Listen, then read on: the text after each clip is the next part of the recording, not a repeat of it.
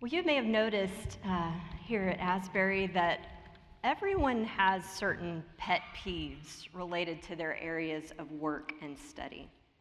This is especially true at a seminary. Uh, I'm sure you've heard a few of your professors go off a time or two on a few misconceptions or mistakes related to their areas of expertise. Things like don't ever put an S at the end of the last book of the Bible and especially in front of our biblical studies professors. It's revelation, not revelations.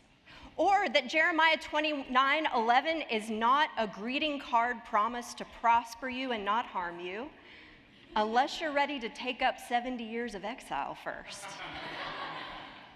or that Proverbs 31 is not a checklist for Christian women to live up to.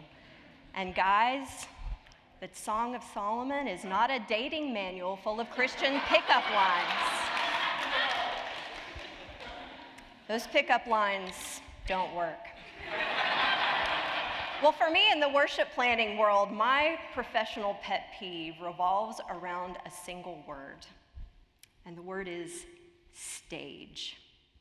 People often refer to this thing that I'm standing on right now as a stage, but that, friends, is incorrect. This is a platform. Let me hear you say platform. platform. The chapel team will tell you that if one of us slips up and says, Who's sitting on stage today? Or do we need another chair up on stage? I get this crazed look in my eye, and I somehow croak out the words, It's not a stage, it's a platform. Now, one thing I've learned working with a generation of 20 somethings is that when they want to show you their love, they make a meme out of you. I've had a few good memes made of me and a few bad ones. And um, one was even made about a reaction to my pet peeve. I think we have a picture of that meme now.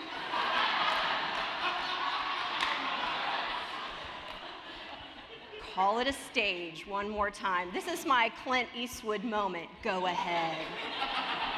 Make my day. So, why am I so fussy about this? Aren't these words interchangeable? Don't they mean the same thing? Stage, platform, isn't it the same thing? I, I think that it's about what the word stage triggers in our minds in our modern culture. A stage is a place for performers, a place where a performance happens. It's for entertainment purposes. But, friends, worship is not a performance, it does not entertain. What happens up here is not for the pleasure of the people out there. What we all do in worship together is for an audience of one. And these tiny little things, these signs in our vocabulary, may shape the way that we think about worship as we use them over and over. It, it makes all the difference. It's the difference between knowing that you are using your gifts for the glory of God or believing that you are God's gift to the world. But make no mistake, you are gifted. This isn't like elementary school where they separated us out, right? And there were a few gifted kids and then all the rest. All God's kids are gifted kids because God has given each of us gifts. 1 Peter 4:10 says, "Serve one another with whatever gift each of you has received." Do you hear that? Whatever gift you have received. What does that imply? You are gifted. That means God has given each of us gifts, and the purpose of those gifts is to what? To serve one another. If you've ever wondered if God forgot you when he was handing out gifts, he didn't. Listen to the kind of gifts that Peter is talking about here. Uh, 1 Peter 4:11, whoever speaks must do so as one speaking the very words of God. Whoever serves must do so with the strength that God supplies, so that God may be glorified in all things through Jesus Christ. God has given every one of you gifts, Peter says. And here are the gifts whoever speaks, whoever serves. Now, does that seem like a short list to you? That's not even really a list, right? Just two things speaking and serving. This is the book of First Peter. If you want a list, you go to Paul. Paul loves lists. He's got a list of eight spiritual gifts in 1 Corinthians 12 apostles, prophets, teachers, miracles, healing, helping, leadership, tongues. Or you go to Ephesians 4, right? Some are called to be apostles, some prophets, some evangelists, some pastors, some teachers. Or Romans 12, prophecy, ministry, teaching, exhortation, giving, leading, compassion. You want a list? Now that is a list.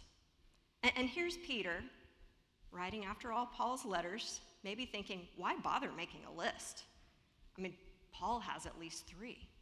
So he just says, whoever speaks must do so as one speaking the words of God. Whoever serves must do so with the strength that God supplies. Why these two? Why does he pull out just these two gifts? Some, some commentators say maybe he's picking the highest and the lowest, right? Those up front are speaking, those behind the scenes are serving. Maybe they represent the breadth of all the Christian gifts, and we're supposed to see them as, as bookends. Uh, everything else is kind of in between the most public and the most hidden of the Christian gifts. Or, or, as Dr. Ruth Anne Reese says in a commentary on this passage, these two gifts that Peter focuses on are gifts that everyone can receive and everyone can use. Each one of us has the capacity to speak divinely appointed words into the lives of others and to use the strength that God has given us to serve others. Did you get that? These two gifts are gifts that everyone can receive and everyone can use. Every one of us is called to speak for God. And every one of us is called to serve others for God. Maybe, maybe this is meant to describe the breadth of our ministries, the things we say for God and the things we do for God. Luke himself sums up Jesus' ministry in Acts 1 1 by saying this about the Gospel of Luke. In the first book, Theophilus, I wrote about all the things Jesus did and taught from the very beginning. And so maybe we can sum up your life and ministry in that way too. All you did and taught, your word and deed, or as Peter puts it here, said and served. What you do with your life in Christ, your calling, is what you said and how you served.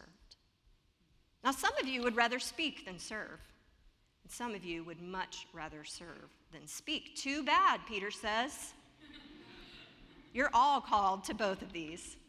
Some of you would rather crawl in a hole than speak in front of people.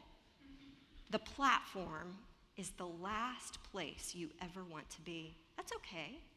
But that doesn't mean that it gives you a pass not to speak the word of God to others, the very words of God, as Peter puts it. Do you think that the word of God is only delivered from a pulpit? I mean, that would make it rare. It, would only get a hearing maybe once a week, in this place, three times a week. Of all the words of wisdom that have ever been spoken over your life, that have shaped you, that have formed you, how many of them have been spoken from a pulpit? You're not going to make me feel bad as a preacher. Just think. How many words of God have been spoken to you in a personal way by someone who knew you well? And you have held on to those words in your life, knowing those were the very words of God. And so you too are called to speak the words of God over people. Then there are those of us who might be a little too eager to get to the microphone. Those of us who think God has given us a word and everybody else better just listen. But maybe we disappear when it's time to clean up the mess, stack the chairs, do the dishes, Wrong again, Peter says, we are all called to serve. No matter our status in the world's eyes, we never, ever graduate from being servants. That's our theme this year, the life of servanthood. We're learning about how Christ is a servant, how we're servants. It's popping up everywhere. My son tells me that even in his Boy Scout troop, they teach this if serving is beneath you, then leadership is beyond you. The Boy Scouts, ladies and gentlemen, are teaching what Peter teaches. At Asbury, we teach that those things always go together. We teach a kind of leadership called servant leadership. What I love about that is that being a servant is an identity. Being a leader is a role. Let me say that again. Being a servant is an identity, a lifelong identity. Being a leader is a temporary role. You may not always be the leader, but you can always be a servant. Listen, your role is going to change again and again in your life. You may move from what you perceive to be the lowest point to the highest point, and then you may move back to the low. But your identity will never change. That's a beautiful thing. When you sign up to follow Jesus Christ, you become a servant. And no matter what your business card ever says, that identity never changes. And just like all Christians are gifted, all Christians are called because we're called to serve. We all have what's known as a general calling to serve God. You have a calling to serve that is first a general calling. No one who follows Christ gets to say, I'm not called, because the work of God is for all of us. No one gets to say, you know, I'm not really called to pray. I'm not really called to give. I'm not called to evangelism or caring for the poor. I'm just not called to that. Because those verses in the Bible are a calling for all of us. We are all called. It's the priesthood of believers. But we also each have a particular calling. You know that because you're here preparing to do something that is particular to you. Maybe you're called to be a counselor or a missionary or a theologian or a teacher or to write books or to write songs or to lead music. Some of you have no earthly idea what your particular calling is. That's right, brother. We'll pray for you. And even scarier, some of you think you know, but God's going to mess with you while you're here. And if you're feeling a little confused or lost about your particular calling, you have come to the right place because this is a great place to figure it out. But you not only have a general calling and a particular calling, you have a personal calling. The calling to ministry is personal. Dr. Jonathan Powers likes to say that worship is always personal, but never individual. I like to think the same thing's true about our ministry. Ministry is going to be personal, it's different for each of us. If it's not, then why do it?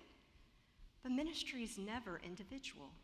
It's never just about us and God. It is for the glory of God and the building up of the church, his bride, his body. You don't think the burning bush felt personal to Moses? You don't think Deborah felt a little personal going into battle or sitting as judge? Or you're Isaiah. You don't think it feels personal when an angel flies at you with a hot coal to your lips? That is a personal calling, and you have a personal calling. We could bring a hundred pastors up on this platform, and they would all have different callings. A hundred missionaries, if you ask them, what are you called to? They all have a different personal calling. You are uniquely called because not only are you gifted in some way, but you also have experiences. You have a story. You have wounds. You have weaknesses. You have places where you long to see justice done. Where anger, righteous anger, bubbles up in you when the world is not as God hoped it would be. Or excitement or joy when you witness something is different for every one of you. And God will not waste a single drop of who you are if you'll give it all to Him. And He will use you to reach people that no one else in the world can reach. Listen, Stephanie Roundtree can reach people that I will never reach. Amen? Michael Inyang will reach people that I will never reach. You are called personally because God needs your story, not just your gifts, not because you're God's gift, but He's going to use your weaknesses, your hurts, your wounds. All of that will become God's. You have a personal calling, and because of that, you have a unique platform. Platform's not just a literal word anymore, is it? It's virtual, right? You have a virtual platform, you have followers, you have likes, uh, you, you have numbers out there. But I just want to tell you that the goal is not about you standing on a platform, whether it's literal or virtual. It's not about you sharing your gifts and being lifted up by a platform. If the definition of platform is the thing that one stands on so that others can get a better view of their message, then the platform is not yours. In fact, you're just part of the platform. You are God's platform. Your gifts, your life, your experiences. This platform may elevate me, but I'm standing on it to elevate Jesus. Your gifts will certainly make that clear, but it may be your weaknesses that people hear from the loudest and how you depend on God. It may be your story and how God has redeemed you from the pit. That may be the thing that is the platform that God uses. Anything you surrender to God will become part of His platform. You have a calling, not just general, not just particular but a personal calling. For many of you, that's what you've come here to find out more about. You came here to have a personal encounter with Jesus Christ in the classroom, in the chapel, in the cafeteria, in the community, and DNA groups, so that you can be sure of what you think you know already that God, in a very personal way, has reached out to you and let you know that you are called. God has called you. You've felt it, you've, you've sensed it. There are good things and bad things about that. Parts you're proud of and parts you feel humbled by. It, it feels awkward to share that story with people, doesn't it? To, to speak up out loud and say the words, I think God has called me. How dare we? But it's not because we're the treasure, it's because we're the jars of clay, elevating the treasure. And as you experience and understand your calling, you need to share that with other people. You need to say, I think that God has called me because, and tell another soul. Telling your testimony will strengthen other people just as it strengthens you. You know that the book of Revelation, no S at the end, says, We shall overcome by the what? Blood of the Lamb and the power of our testimony. And what do you think we're overcoming here? Certainly, the persecution, the resistance of the outside world, yes, but often that resistance is just as strong or stronger on the inside to understanding that you're called. Jesus' blood and speaking the word of what he has done in your life will also overcome the inside resistance, the fear, the doubt, the temptation to either have pride or go hide when you think about that God has called you. You will overcome those by the blood of the Lamb and saying out loud what God has done and how He has called you. So you need to share the stories of what God has done. As a reminder of God's call, you need to share it. So does Stephanie. So do I. So on a Tuesday morning, almost exactly 20 years ago, I was sitting in worship. Not, not just any worship I was sitting in chapel. I, was right about halfway back, kind of where Lauren's sitting, against the windows. That's where my friends usually met for chapel. I, I don't even remember who was preaching that day. Sometimes the powerful word God speaks to you is not even in the sermon at all. I had just in the last few weeks heard someone talk about how God sometimes calls you to do foolish things that won't make sense to the world, but they make sense to Him, and if He calls you to do something foolish for Him, you do it. You, you don't need me to explain that phrase, right? Some of you have been called to do foolish things for God.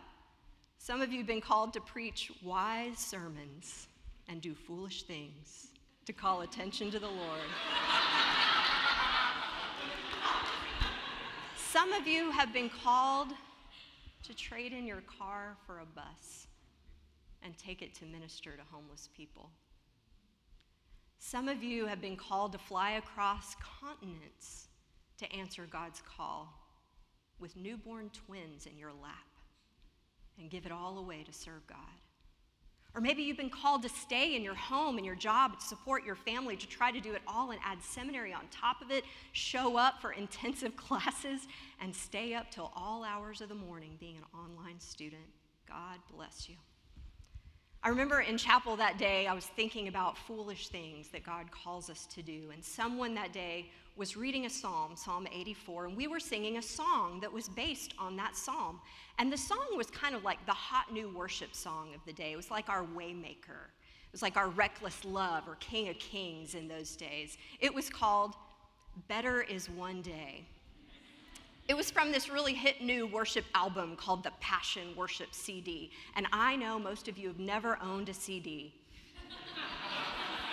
and I promise that someday your Spotify playlist with Waymaker on it is going to sound just as ancient as I do right now. The song said, Better is one day in your courts than thousands elsewhere. It was a big hit that had just come out about 21 years ago.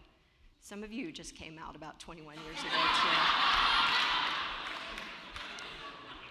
And someone had done some fine worship planning that day because we were singing the psalm and we were reading the psalm, Psalm 84. How lovely is your dwelling place, O Lord Almighty. My soul yearns, even faints, for the courts of the Lord. My heart and my flesh cry out for the living God. It went on, better is one day in your courts than a thousand elsewhere. I would rather be a doorkeeper in the house of my God than to dwell in the tents of the wickedness. And that's when I heard it the call to do a foolish thing. Not the general call, not even just particular. It was a personal call to do a foolish thing. It feels a little embarrassing just to even tell you about it today. It said, Go open the door. I'd rather be a doorkeeper in the house of my God, it said, than go open the door. This was not a metaphorical order. The phrase was calling me to do something literally foolish to get out of my seat, to move down the aisle of Estes Chapel, and to open the back door, the one facing North Lexington Avenue. And so I did what any good Christian would do I sat down and I held onto my pew and I told myself I was imagining it, that it was my voice in my head, but it didn't go away. And I don't call myself to do foolish things, friends. And my heart softened with that worship. And so I edged my way out of my seat. I made my way down the aisle. I got to that back door. And I grabbed the outside door handle. And I held it open and sang at the top of my lungs to cars passing up and down North Lexington, to students at Asbury University, and passersby and I, I, don't know what else to tell you about my foolish obedience except that it looked foolish to other people and it looked like obedience to God. And nothing magical happened to me that day. I just obeyed. I said to God that I would serve wherever He wanted, even if it made no sense to anyone else in the world. And I surrendered some dreams that day that were not God's dreams. And I told Him I didn't want to be on a stage. I didn't even want a platform. I wanted to be his platform. I told him I would be happy being a doorstop if it meant that other people could come in and meet him. And for years, I kind of thought about that moment. I, I, thought about it as I graduated from this place. I thought about it as I went to serve as a pastor. I thought maybe that was just a metaphor for my calling, for the ways I served, that I was hopefully opening the door of the local church where I believe God does amazing and powerful things and lives are transformed. That as a pastor, I was a doorkeeper, letting people in to where they could find Jesus. And how my particular calling must be to open the door of the church. I thought that's what God was saying. I figured I could be faithful in doing that if that's what God called me to do. And then I pretty much forgot about it altogether. I got busy serving the church preaching sermons visiting hospitals, raising babies. And I didn't think about that day very much anymore. Until one day, Asbury called. 13 years into pastoring, Asbury called. Did they want money?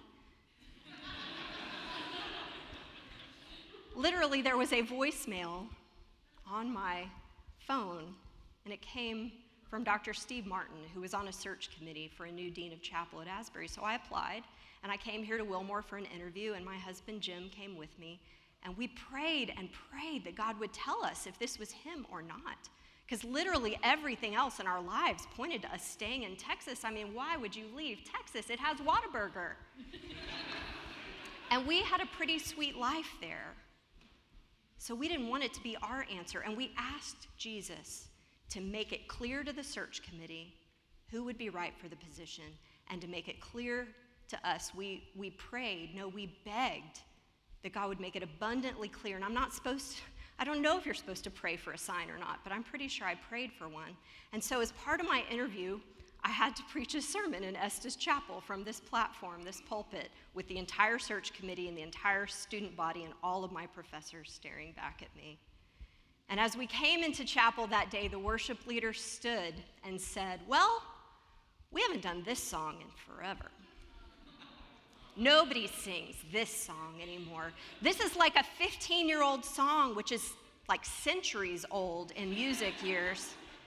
But the psalm today is Psalm 84, and so we have to sing it. It's an oldie, but a goodie. It's called Better is One Day. And they started singing, and someone started reading from Psalm 84. I'd rather be a doorkeeper in the house of the Lord than to live in the tents of wickedness. And I had to sit down. The Holy Spirit pulled me down into my pew. How was I supposed to preach after this? And that same voice that had met me there now, now 20 years ago, the one that had told me to go open the door in Estes said, I called you to open the door, and I didn't mean just any door. I meant this door. This is your door. This is where you're called to serve. And that's how God called me, very personally, to Asbury Seminary and Estes Chapel, a blessing beyond all I had ever asked or imagined. And a few years ago, we renovated Estes Chapel. We freshened it up. We put new paint, new lights, new technology in it. And I learned they were replacing the old door handles. I heard the old ones were on the scrap pile outside. And so I went and got my door handles.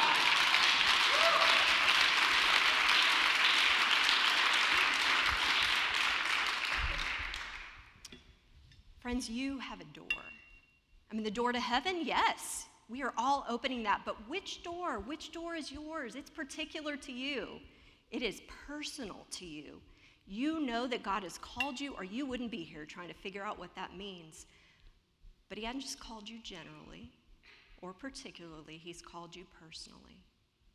He wants you to speak and serve. He wants it to be personal. He will use every ounce you'll surrender to Him and build His platform on you so that, as Peter says, God may be glorified in all things through Jesus Christ. To Him belong the glory and the power forever and ever. Amen. Our band is going to come up. We're going to close not with that song, with Build My Life. Build My Life, a platform for God.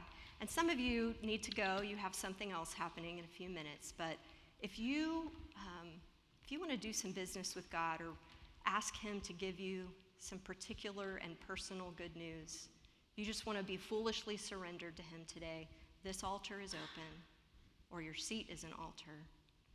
But He may call you to move foolishly. So I invite you to stand now as we sing together.